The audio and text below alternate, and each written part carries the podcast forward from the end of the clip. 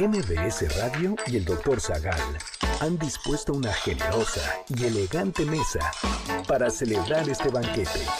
¡Pasen! Y sean bienvenidos a degustar los manjares de este menú, especialmente seleccionado para los paladares más exigentes. Esperamos que esta experiencia cultural les deje buen sabor de boca, aquí en MBS 102.5. ¿Por qué le gustan tanto las nueces a las ardillas? ¿Qué grandes edificaciones había en Roma? ¿Qué platillos medievales iban acompañados con nueces? ¿Quién fue Julio César? ¿Cuáles eran los principales atractivos de la ciudad de Roma? ¿Por qué es tan polémica la novela La muerte en Venecia de Thomas Mann? Hoy hablaremos de las termas romanas, el emperador de la República, temas prohibidos de la literatura, el cascanueces, el Coliseo, la traición al César, pasiones y deseos, y más en los entremeses del banquete del Dr. Zagal.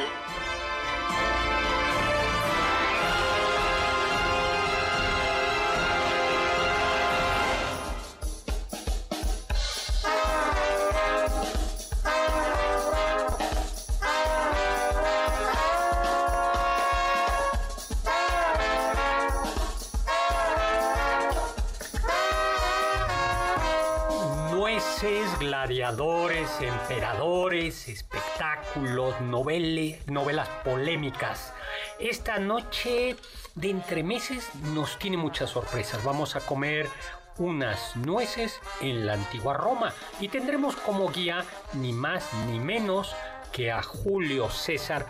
Y ya que estamos en Italia, pues ¿por qué no ir a visitar Venecia, donde quizá podremos hallar la muerte?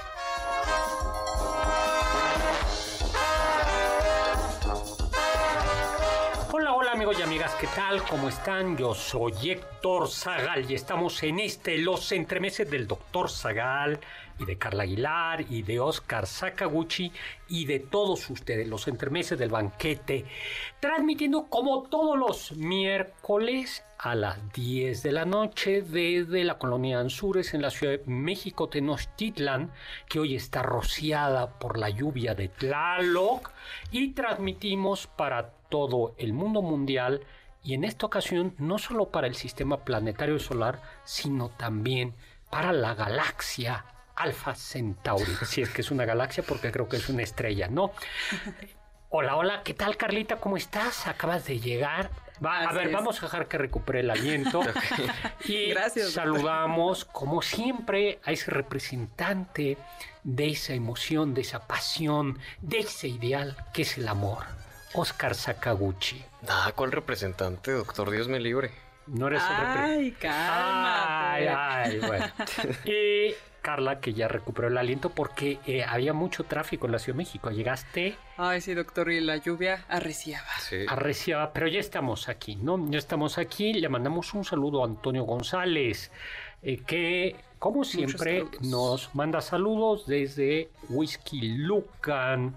La tierra gracias, del saludos. whisky. Pues ya estamos, 5166105. Y para abrir boca, pues vamos a regalar un libro de mi novela El vampiro del virrey, esa novela donde una protagonista, una detective monja, trata de desentrañar los misteriosos asesinatos que se producen en Puebla, en Veracruz, en Jalapa, en México y que llevan la marca del vampiro, como esas marcas que solía traer hace tiempo. Cuando era feliz, Oscar cuando estaba Ay, muy cuando dichoso. feliz. ¿Se acuerdan que llegaba aquí los Hay un debate, hay un debate ahorita en mi familia y con mis amigos de cuándo era más feliz, antes de que tuviera novia o después de que ya no tuve. Ah, y puedes responder. No sé, a ver, ustedes digan, Mandé ¿cuándo era más feliz? Pues no lo sé. Tú eso, eso lo, lo debes de saber tú.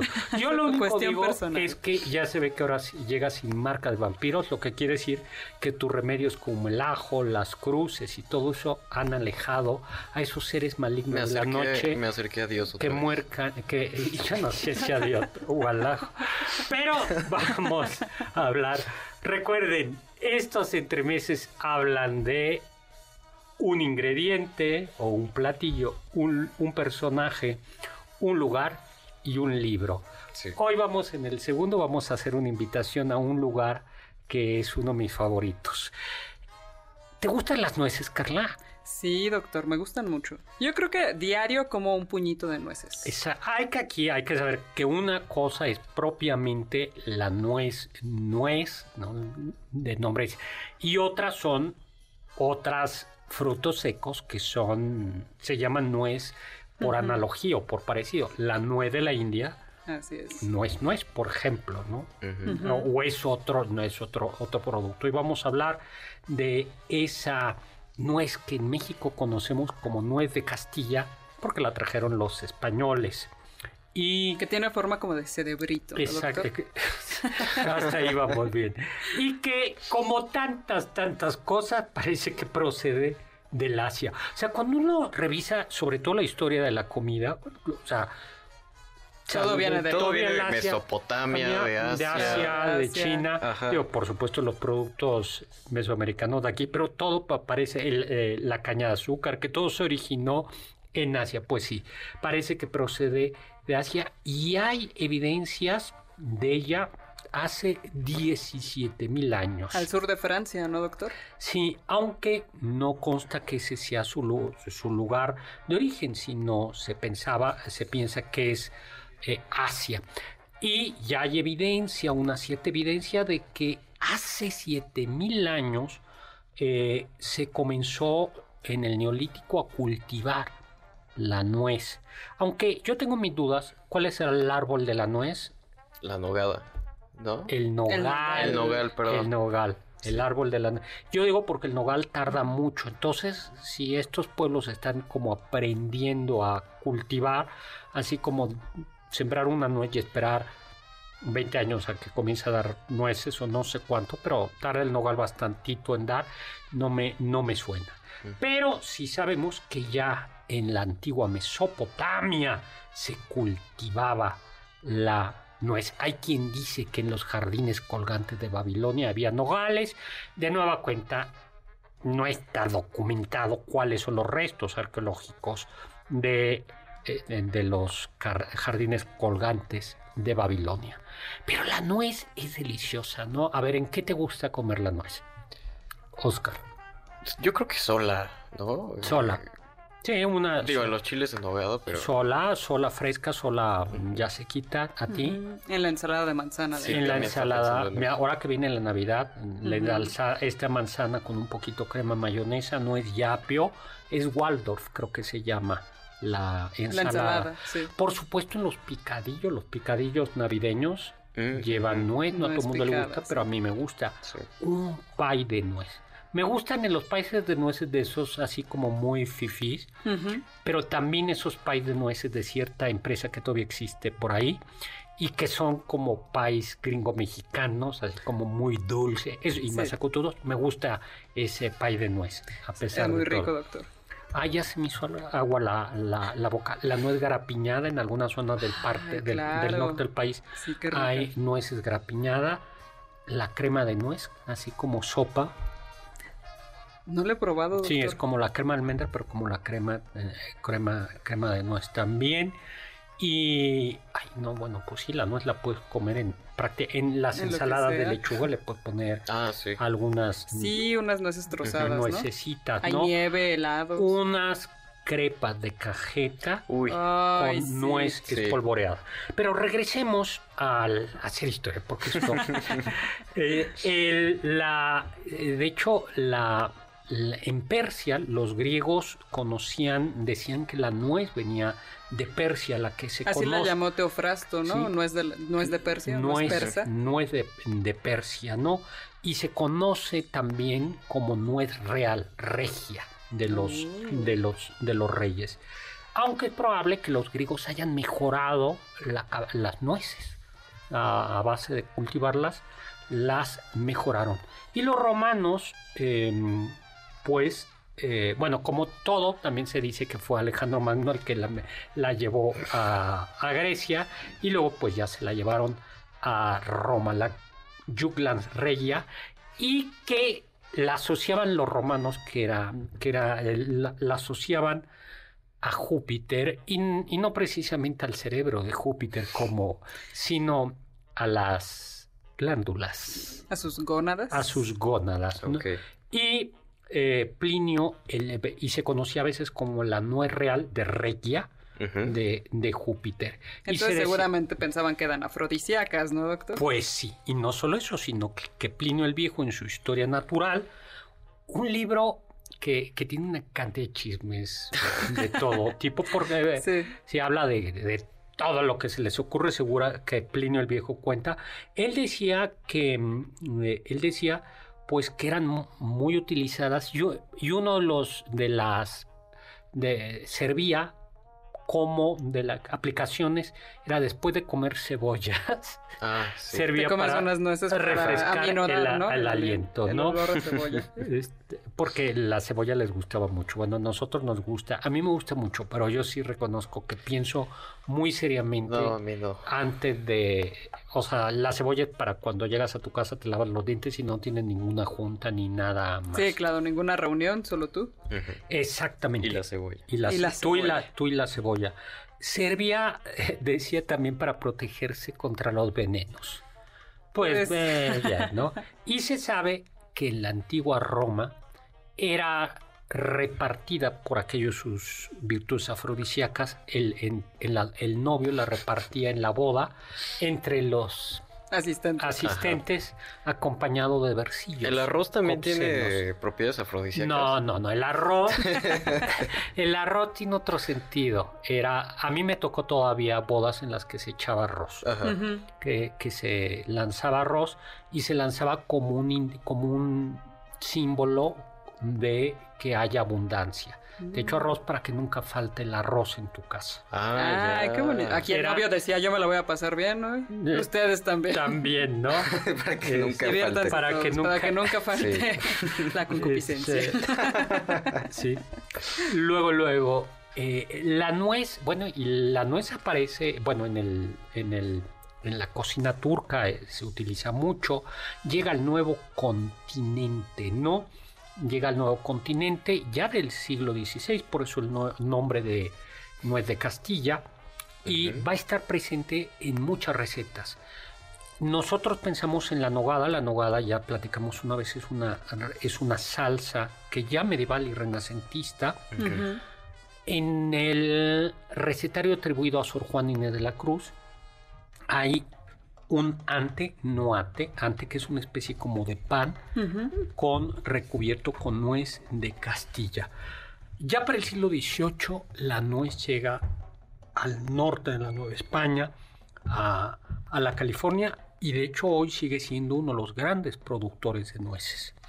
Sí. Y en México, bueno, hay nuez por supuesto en Chihuahua, en el norte, pero también hay nuez en Puebla, en la zona de Calpan, y, y es una nuez. Y por supuesto, ya que está la Navidad, pensemos en el cascanueces. ¿Qué es realmente un cascanueces? Es una pinza para... Para romper, Romper esa cascada dura que trae Hoy por hoy, como nos, hecho, nos hemos hecho perezosos gracias a la tecnología, ya no, casi no se cascanueces. Yo me acuerdo, para mí, que la temporada navideña comenzaba en mi casa. Un indicio era que mi mamá ponía los adornos navideños, pero ponía en la mesa un platón con frutos secos. Oh.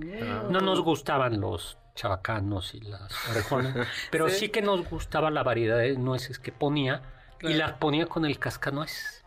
Ah, Ah, entonces uno tenía que ir cascando, Que ir cascando las nueces. que ir cascando las, el- las nueces. Ay, Yo no sé de dónde viene la palabra cascarita, si de casca, por qué de, eh, a lo mejor ir- por qué decimos en el fútbol jugar una cascarita. Echarse una cascarita. Ahora, el cascanuez más, famoso del mundo es el cascanuez de Tchaikovsky.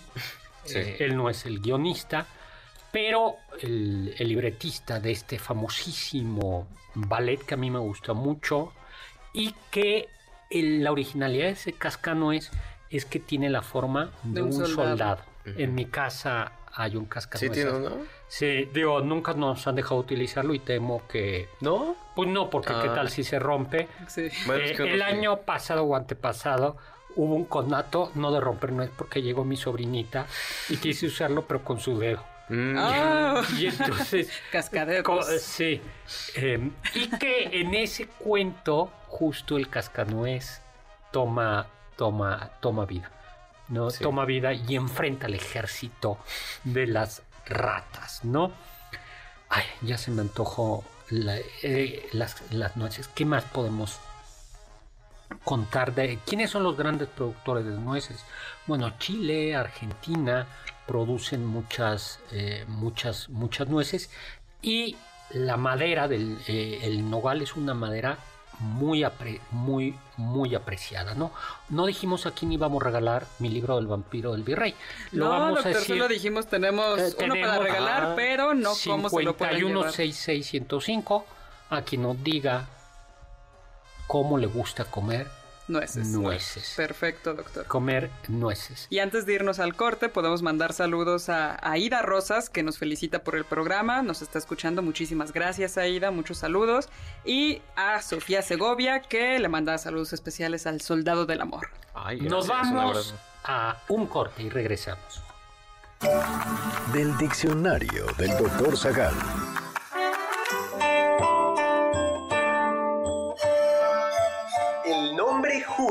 Proviene del griego gioilos, que refería al pelo facial rizado de los jóvenes que recién empezaban a tener barba. Era, por así decirlo, un nombre que aludía a la juventud.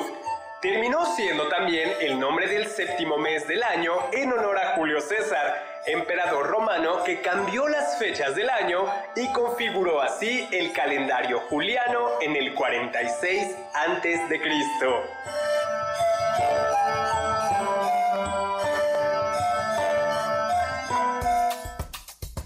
¿Quieres felicitar al chef por tan exquisito banquete?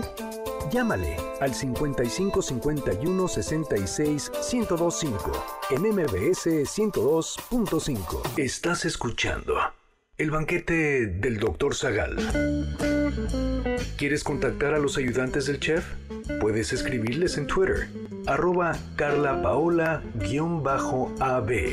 Héctor Tapia, arroba Toy Tapia, Uriel Galicia, arroba U Cerrilla, Lalo Rivadeneira, arroba Geribadeneira.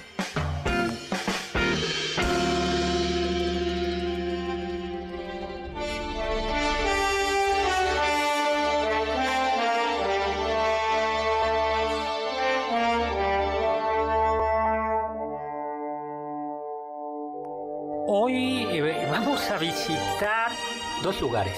El primer lugar es un hermosísimo claustro, románico del siglo XIII, labrado en cantera en una hermosa piedra. Después vamos a visitar una capilla gótica del siglo XIV con cuadros barrocos, cuadros de los maestros renacentistas y cuadros barrocos.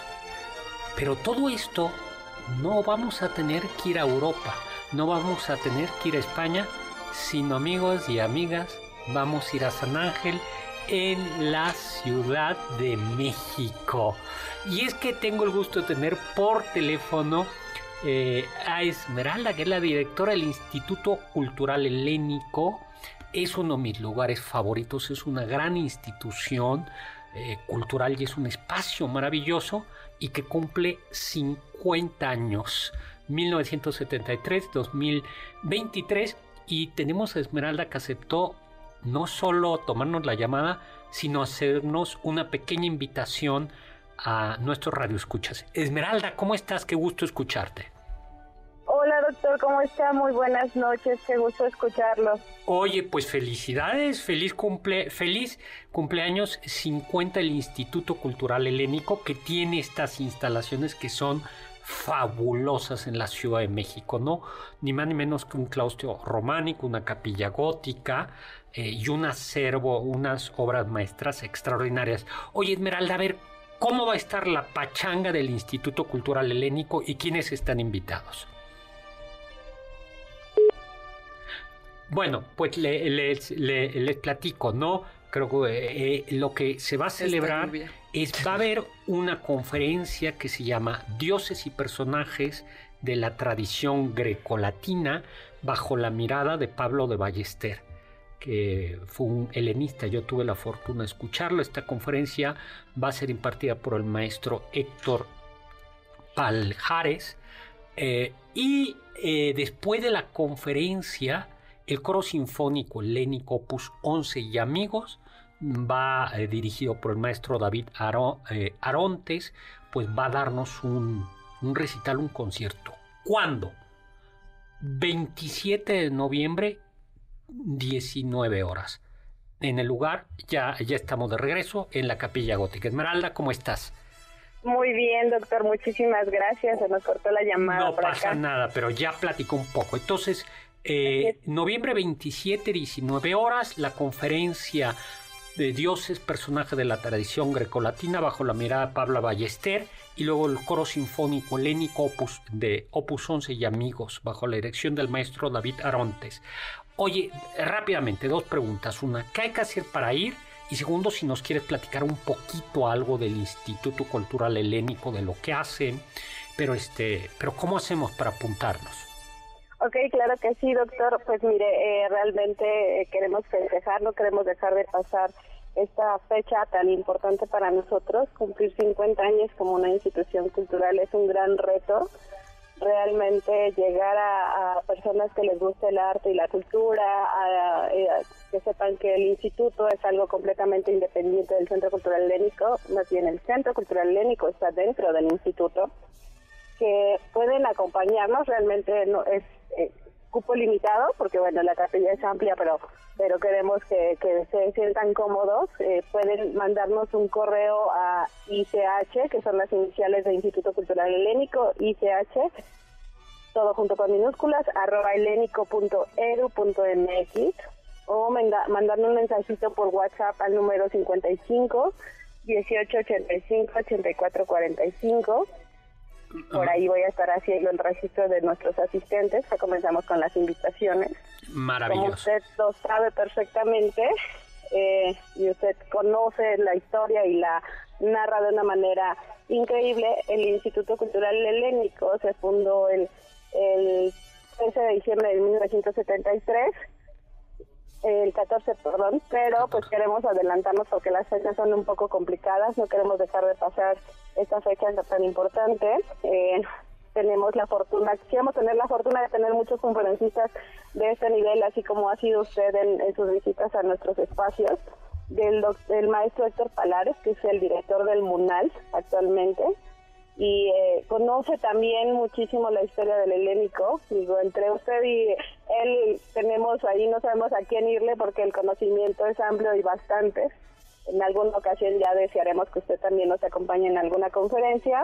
y pues ahora con un coro que está este eh, con nosotros y con una orquesta, entonces pues en el fin de que eh, no dejemos pasar esta, esta fecha, pues entre los villancicos y algunos otros... Eh, eh, temas que nos compartirá la orquesta del maestro David Orenda, el coro del maestro David Arontes, pues estamos eh, festejando a lo grande. Eh, llegar a 50 años es, es un reto demasiado grande, pero aquí seguimos y vamos a seguir con el fin de que conozcan las actividades que imparte el instituto, arte, historia, humanidades, filosofía, las actividades culturales que también se llevan en la capilla, en el claustro, que pues nos acompañen a festejarlo, doctor. Pues un lugar magnífico. Les digo, va a ser, es que la, la experiencia va a ser extraordinaria, porque música, la vista que se va a reodear viendo estas eh, estos espacios que el millonario estadounidense William Randolph Hearst compró, se llevó de España piedra por piedra a Estados Unidos, y después fue comprado nuevamente y traído eh, a, México, eh, ensamblado todo esto por, eh, la bajo la dirección de Luis Ortiz Macedo en lo que era el jardín del coleccionista González de Jauregui. Entonces tenemos eso, pero y es, y es fabuloso, o sea, porque uno dice, es increíble este espacio, pero no solo esto, sino además vamos a tener una conferencia. Oye, algo que yo te tengo que decir, Esmeralda, que, me, que yo uh, guardo con grato recuerdo es que van a hablar del maestro mm, Pablo de Ballester y que yo tuve, que era un gran helenista, era un hombre que sabía mucho de cultura griega, de literatura, y yo tuve la oportunidad de escucharlo a él cuando yo era chico, hablar de Alejandro Magno y, de dioses griegos. Y en buena medida mi interés eh, por estos, por, por la cultura griega provino de eh, de haber podido escuchar a este, a este personaje que lamentablemente murió de una manera trágica. Bueno, oye, pues está la invitación, entonces yo voy a poner ahora mismo también en nuestras redes, en las redes del banquete, la publicación del Instituto Cultural Helénico. De verdad, vayan, es un super evento, eh, es una cosa extraordinaria y la experiencia integral, conferencia, música, eh, el lugar y bueno, conocer todas las actividades del instituto y además la entrada es gratuita, pues sí, la capilla eh, tiene, es, no, tiene un cupo limitado y pues hay que registrarse, ¿no? Si se registran, por favor, vayan para no quitarle su lugar a otra, otra persona. Esmeralda, muchísimas gracias, muchísimas felicidades. ¿Sabes quién no conoce el lugar a que ya se está apuntando aquí? Totalmente, yo no he ido. No lo he visitado, no he tenido el gusto, pero me emociona mucho ir ahora. Tuvimos la fortuna de tener al doctor Sagal con la presentación de su libro. Eh, la verdad es que con recorridos que ha hecho también alumnos, la verdad es que es increíble. Eso, eso, es un tesoro escondido en el sur de la ciudad, realmente. Eh, mucha gente ha ido al Teatro Helénico, que es lo que es más conocido en ese espacio, que ellos pertenecen al Centro Cultural Helénico, que es del gobierno. Nosotros somos una ACE privada sin fines de lucro, por eso es que es un reto llegar a los 50 años que tenemos de nuestros propios ingresos y entrar ahí en estas fechas realmente es olvidarte y desconectarte del, del mundo, del, del, tráfico, de los problemas, de, muchas cosas. Es verdaderamente impresionante. Ya más esto es una, una iniciativa de particulares, de privados. Me consta lo, lo difícil que, que, han sido algunos momentos, especialmente la pandemia. Nos tenemos ya que ir. Pero a ver, eh, pero de verdad, vayan, simplemente el, cuando uno dice dónde estoy, y van a estar a tres cuadras de insurgentes y van a estar transportados. Bueno, Esmeralda, felicidades, visiten el espacio. Muchísimas gracias. Muchísimas gracias y son bienvenidos cuando gusten. Muchas gracias. Los sabios dicen.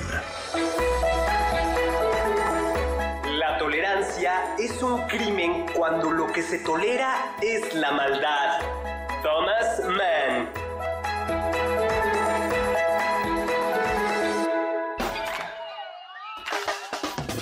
¿Faltaste alguno de nuestros banquetes? ¿Quieres volver a degustar algún platillo? Escucha el podcast en mbsnoticias.com. MBS 102.5. ¿Tienen algún comentario? Pueden contactar al chef principal, el Dr. Zagal, en Twitter, arroba hzagal.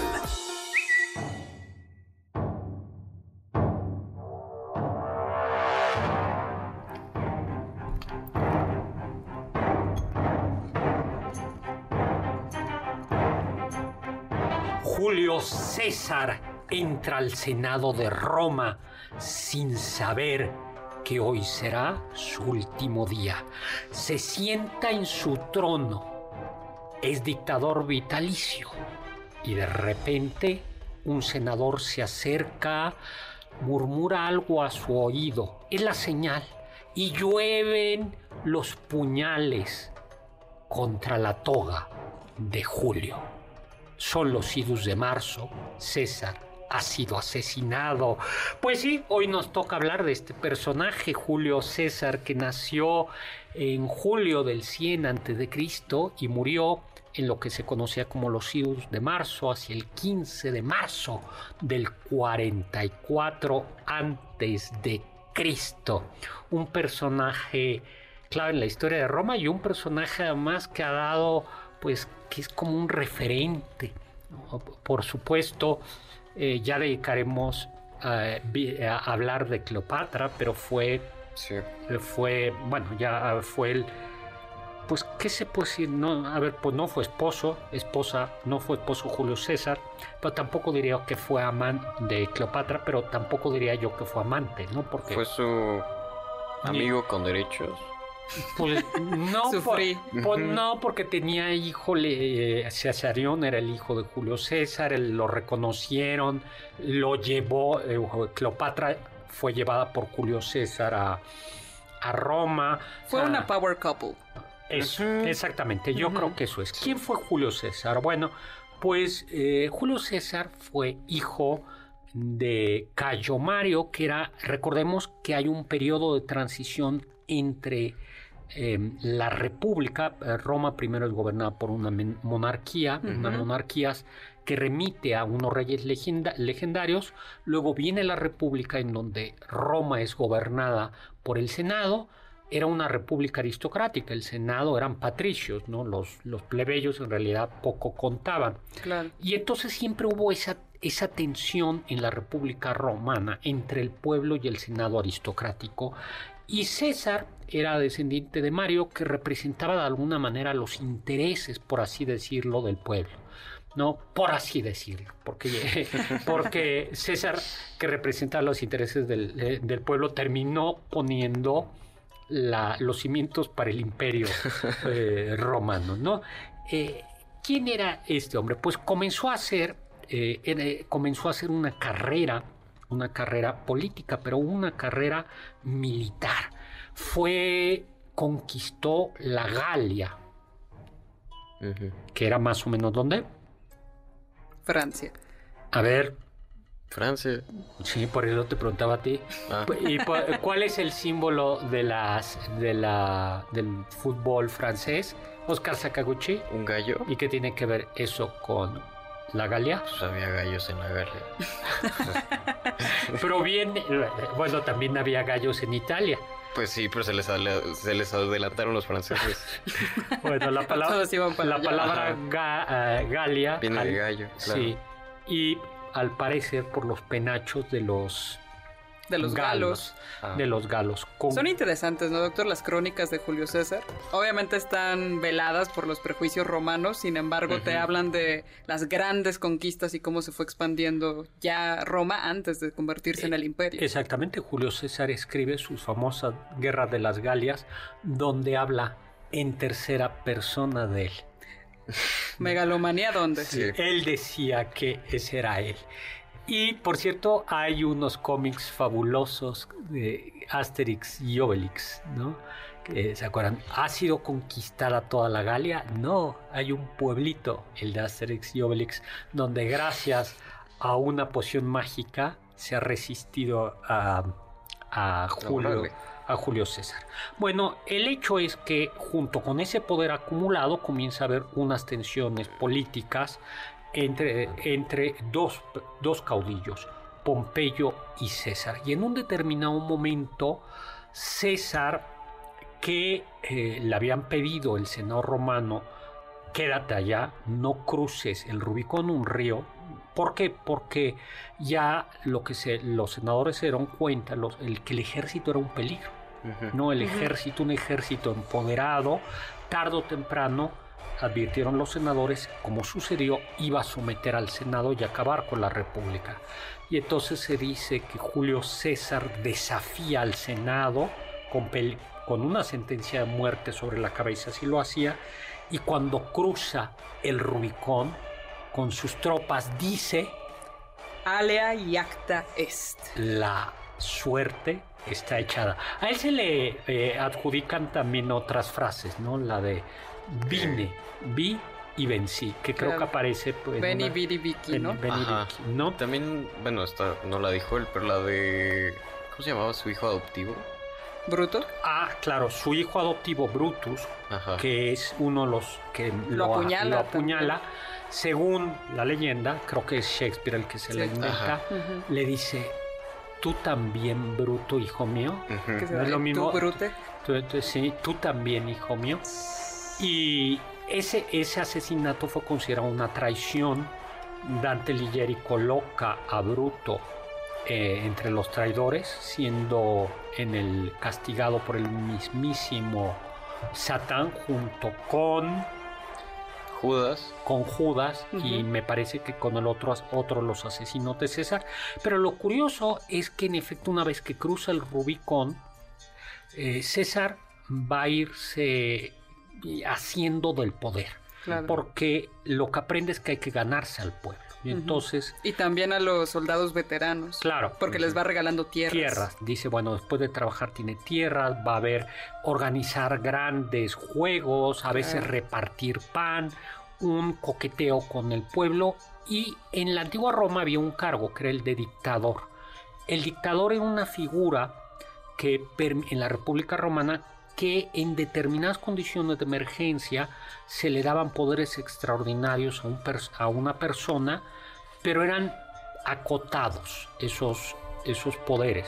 Como Sí, una vez que se cumplía un objetivo, se le terminaba esa potestad. Exactamente, como en prácticamente todas las repúblicas democráticas hay un estado de excepción. En ciertas condiciones, el Ejecutivo puede tener, eh, decretar un estado de excepción, ¿no? Bajo ciertas condiciones. Entonces, a él lo nombran dictador primero, pero pues le gusta el- la chambita, hace este trabajo y termina sometiendo al Senado y siendo ni más ni menos que... eh, Dictador vitalicio. dictador vitalicio y se le comienzan a dar cargos, ¿no? Hay que decir que César era como el apellido, no, no el apellido, era el nombre mm, De la familiar familia. de la familia. Y por eso eh, después César se convertirá en un cargo, de donde de César mm, viene Caesar en griego, viene la palabra Kaiser en alemán, que quiere decir emperador, y, y la palabra zar en, en ruso, que también quiere decir eh, emperador. Y es un eco de toda esta tradición romana. Exactamente. ¿Por qué utilizaba corona, siempre una corona de laureles? Dicen que porque quería tapar sus entradas, ¿no, doctor? Ya se estaba No, quedando bueno. calvo. Sí, entonces pues que la... Que, Y dijo, que la ah, pues una corona me vendría bien. Y eh, un momento clave es cuando persiguiendo a su enemigo, Pompeyo, llega a la fabulosa ciudad de Alejandría, la ciudad más grande del mundo. En ese momento Roma era una ciudad de ladrillos, era una ciudad poblada, aunque no tan poblada como Alejandría, pero era bastante fea. ¿No? Dicen que la comparación entre Roma y Alejandría, que cuando Cleopatra llega y dice que se me perdió aquí, ¿no? Esto está sucio, feo, Sí. sin Sí, claro, lleno de eh, gente. y sin Sí, calles sí, bien sí. trazadas. Maximiliano llegando a Veracruz. Eh, eh, y cuando llega, y cuando llega, perdí. por contraste a Alejandría, que Alejandría era una ciudad Súper elegante en Elegante. comparación con Roma. Exactamente, con casas, con calle, con una cuadrícula.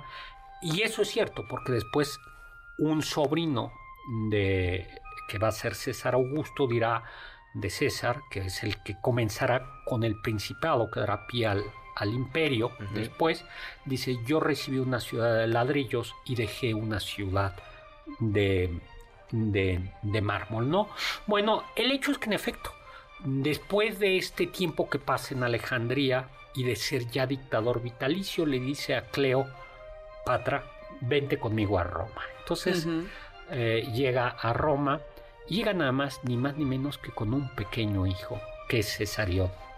Pero, en efecto, el, el asesinato, en porque decían vamos a defender la República, el asesinato de César, y con esto termino, no restauró la República, sino que lo que provocó es que sus herederos, eh, o sus mm, herederos políticos o naturales, por un lado Octaviano y por otro lado Octavio, ¿no? Sí. y por Sí. otro lado Marco Antonio, terminaran dando pie a lo que después sería el imperio y la muerte de la República. Vamos a un corte. Escuché que... pesar de su nombre común, las nueces que comemos no son técnicamente nueces en el sentido botánico. Las nueces que encontramos en el mercado, como las nueces comunes y las nueces de nogal, son semillas de un fruto duro y leñoso llamado drupa. En cambio, las nueces verdaderas provienen de árboles del género Juglans y tienen una cáscara más delgada y carnosa como las nueces del nogal negro.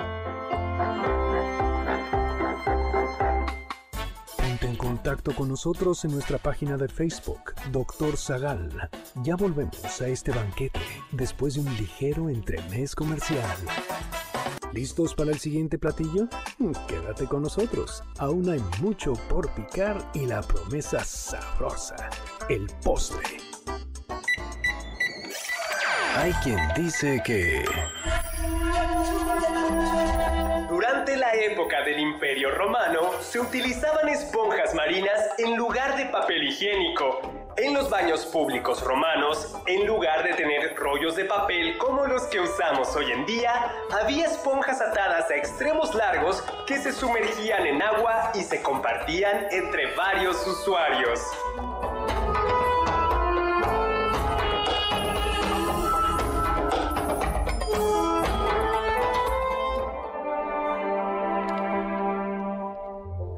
¿Esta es la música Muerte en Venecia de Visconti? Sí, doctor, ya estamos al aire.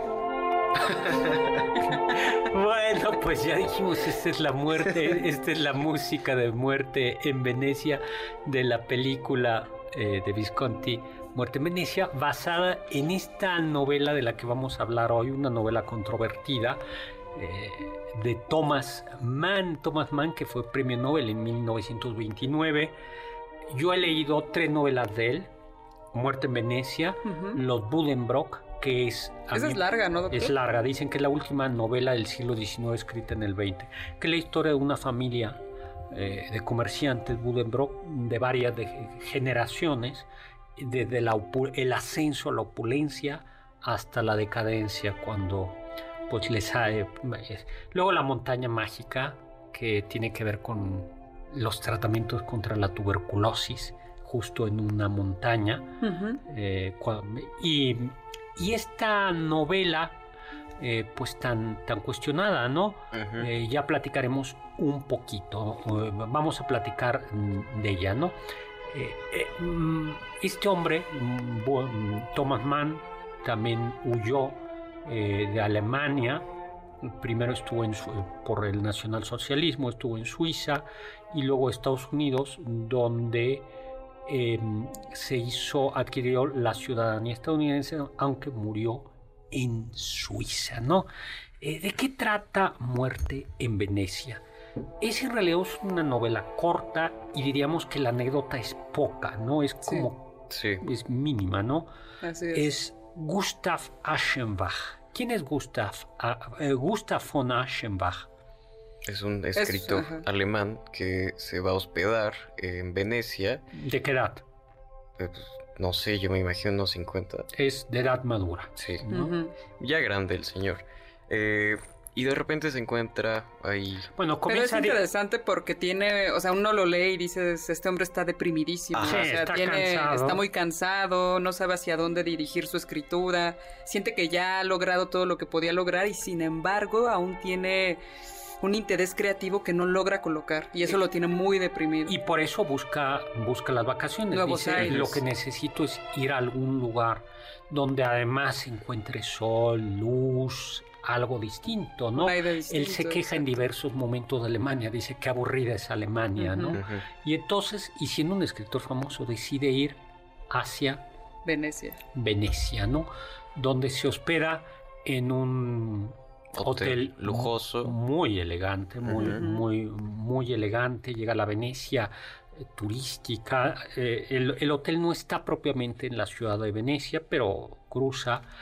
Puede ir a la playa, ¿no? Exacto. A la playa. de- Sí, porque además el hotel está pensado para simplemente disfruta, duerme, ve a la playa, come, ve a la playa otra vez, duerme otra vez, simplemente donde disfruta. dicen que rentan estas casetitas, ¿no? No, Sí. eran, pa- no eran palapas propiamente, pero en, en algunos hoteles hay como tumbonas con una como tiendita de campaña, ¿no? Sí. Es, eso es, ¿no?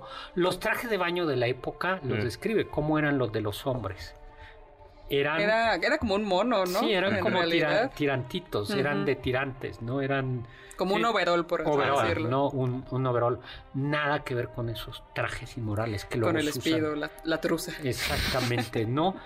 Eh, come, se tiene que bajar, cuando baja a cenar, Ajá. hay que vestirse para bajar a cenar, ¿no? Hay que vestirse de noche, o sea, con traje de etiqueta para bajar a cenar. Claro. Sí, o sea, sus días los pasa como en muchos placeres, ¿no? Porque también este placer de, ay, me tengo que vestir para cenar, o sea, es puro hedon- hedonismo, o sea, no hay deber, porque además tampoco se va como para describir como tal, lo que quiere es simplemente dejar atrás esta depresión que carga. Y es muy contradictorio porque justo desde el principio es, me siento mal, acabo de salir de tomar el té y me siento muy cansado y es como, ¿tuviste tiempo de irte a tomar un té? O sea, yo a veces no tengo ni tiempo de eso y tengo que ir a las 7 de la mañana a la universidad y tú estás deprimidísimo. Ay, esa fue la proyección personal Sí. y tienes que venir al programa a las 10 de la noche. Y Hasta las 11. Sí, pero él ya tenía mucha escritura y tenía, era un hombre de edad madura, o sea, ya se había gastado. ¿No? Tú todavía eres- Tú no nos tú digas que ya te has gastado. todavía eres. Yo creo que ya tengo más arrugas que Carla. No, Ah, no. Bueno, gracias. Ay, por favor, No, no, no. estamos, Gracias, pre- Oscar. estamos presenciando No, es que- una declaración de guerra. Muy O sea, fuerte. no, no, o sea, Marquen este momento sí. como los idus de marzo para Oscar. Sí, exactamente. Quiere. Con el doctor ya era obvio, ¿no? Ah, Entonces era- o No, sea, bueno, ya detente, sí, detente, detente. Les comunicamos que, en los, que el banquete del doctor Zagal hay una plaza para algo, una plaza que deja Oscar Ay, que, que muestre más respeto por sus mayores. Exactamente. Ay, no. Bueno, antes de seguir, regala los pases dobles. Ay, sí es cierto. Ya que estoy cansado. Perdón. A ver, tenemos rápido dos pases dobles para Peter Pan que sale mal para el 24 de noviembre a las 20:30 horas en el Foro Cultural Chapultepec. Dos pases dobles para Enanitos Verdes para el 29 de noviembre a las 20:30 horas en el Pepsi Center. Dos pases dobles para Lagunilla Mi Barrio para el 25 de noviembre a las 19 horas en el Centro Cultural Teatro 2. Y dos pases dobles para Las Mujeres son de Venus y los hombres ni madres, así tal cual dice, para el 25 de noviembre en el Teatro Versalles. Muy bien. Regresamos. Entonces, Achenbach, Aschenbach va, por ejemplo, a, Vene- a, la- a Venecia, la disfruta y comienza como re- a revivir. Así Desde es. el primer momento observa, dice que hay muchas familias, hay una familia rusa que le encuentra vulgar y hay una familia polaca eh, donde además no solo va la familia, sino algunos adolescentes y preadolescentes. Y entonces, ¿qué pasa? Entonces se le muestra un rayo divino, encarnado en el joven Tazio. Que tiene algo así como 14 años. Exacto, como Entonces, 14 añitos. Aschenbach Ah, porque se preguntarán, bueno, esta novela de una trama tan simple como un escritor que se va a Venecia y ya, bueno, pero es que Pues- se enamora, hay que decirlo, se enamora perdidamente de la belleza y la juventud de Tazio. Sí, no le dirige el habla. Exacto. Nada, Sí. se, se enamora, habla. Hay un momento en el que describe que después de cenar, dice, voy por el pasillo y entonces dice, aquí es la habitación donde se queda Tazio y entonces pone la frente en la puerta, ¿no? Sin tocar. Y dice, estoy haciendo mal porque qué tal si alguien me ve. Sí, Y- claro, Y, ¿qué- se qué le retira. pasa a este señor? Y se la pasa pensando y pensando. Hay incluso un momento en el que se tiene un conato de irse de Venecia, pero regresa. Tazio. Y entonces es una tensión, Ujú. bueno, espeluznante. Sí, claro. Es espeluznante, ¿no? Eh, Sí, porque si hay descripciones del cuerpo de sí, no hay ninguna, es, es- no hay ninguna sexual, pero sí es Exacto. muy sensual. Sí, por eso es, es un amor hacia la belleza y la juventud de Tazio, por lo que encarna, pero no por el cuerpo mismo en una cuestión Porque sexual. lo describe de una manera andrógina, ¿no? Exacto. Pero, pero si dices, o sea, cuando ves le- viendo la novela dices, esto va a terminar mal, porque Por dices, supuesto. está el señor viéndolo, cómo se mete a la, a la playa, sale de la playa, lo ve, se le se sienta Tacio muy cerquita, y eh, dices, no, no, no, no. Sí, esto- y además él casi sí. se siente desfallecer de la fiebre esto- que siente sí, por él. Esto Es es... que yo creo que si fuera en otro contexto, No, bueno, en ese No, contexto. en este Es- mismo eh, contexto uno se puede preguntar, Yo digo, ¿está bien? aquí ¿Está mal? hay partes Bueno. que yo las leo y digo, es que, o sea, yo sí las llegué a sentir con una chava de mi edad. Pero no puedes empatizar, quieres empatizar, pero, pero no puedes, o sea, simplemente no debes ni puedes. ¿Eso sucedió cuando tenías 14 y ella 14? No, doctor. Cuando tenía 18 y ella 18? Yo- sí, yo creo. ¿O 21? ¿Cuántos tienes? Mm, 19. 19, el año pasado. Así empieza un poco el libro de Lolita de Nabokov, ¿no? Que dice que había una muchacha de su misma edad, no me acuerdo, creo que 14 años también, o una edad similar, y entonces esa infatuación que sentía por ella es la que dice que se le quedó presente el resto de su vida por las ninfas, las ninfas, así las llaman. Bueno, dos cosas, nada más. Vamos a ir bajando la cortina, no vamos a decir el final, simplemente vamos a decir que hay una epidemia de cólera en, en Venecia. Y que todo el mundo busca tapar porque no quieren que se vayan los turistas. Claro, dice, no, no, no pasa nada. No eso pasa nada. No pasa nada, por si les suena. Pero la gran pregunta es, a ver, yo debo decir que la leí y dices, no, algo está mal. O sea, Claro. a ver. ¿En qué es- sentido? a ver, Aschenbach, o sea, están mal esos afectos. O sea, los afectos de un Ah, ya. señor de 50 años hacia un niño de 14 años se llama pedrastia, Sí. ¿no? Y son afectos que no son sanos, o sea, o sea, no, no, no, no, no, eso está mal, Claro. ¿no? Claro. Y la el- novela es justo ese descenso a la locura que Aschenbach dice, es que lo siento. Ahora, o sea, no es que tome, Thomas Mann diga, está bien, está bien, ¿no? Y además sí le podemos adelantar que tampoco va a pasar bueno, nada, pero no les voy a decir en qué termina la, la- la novela.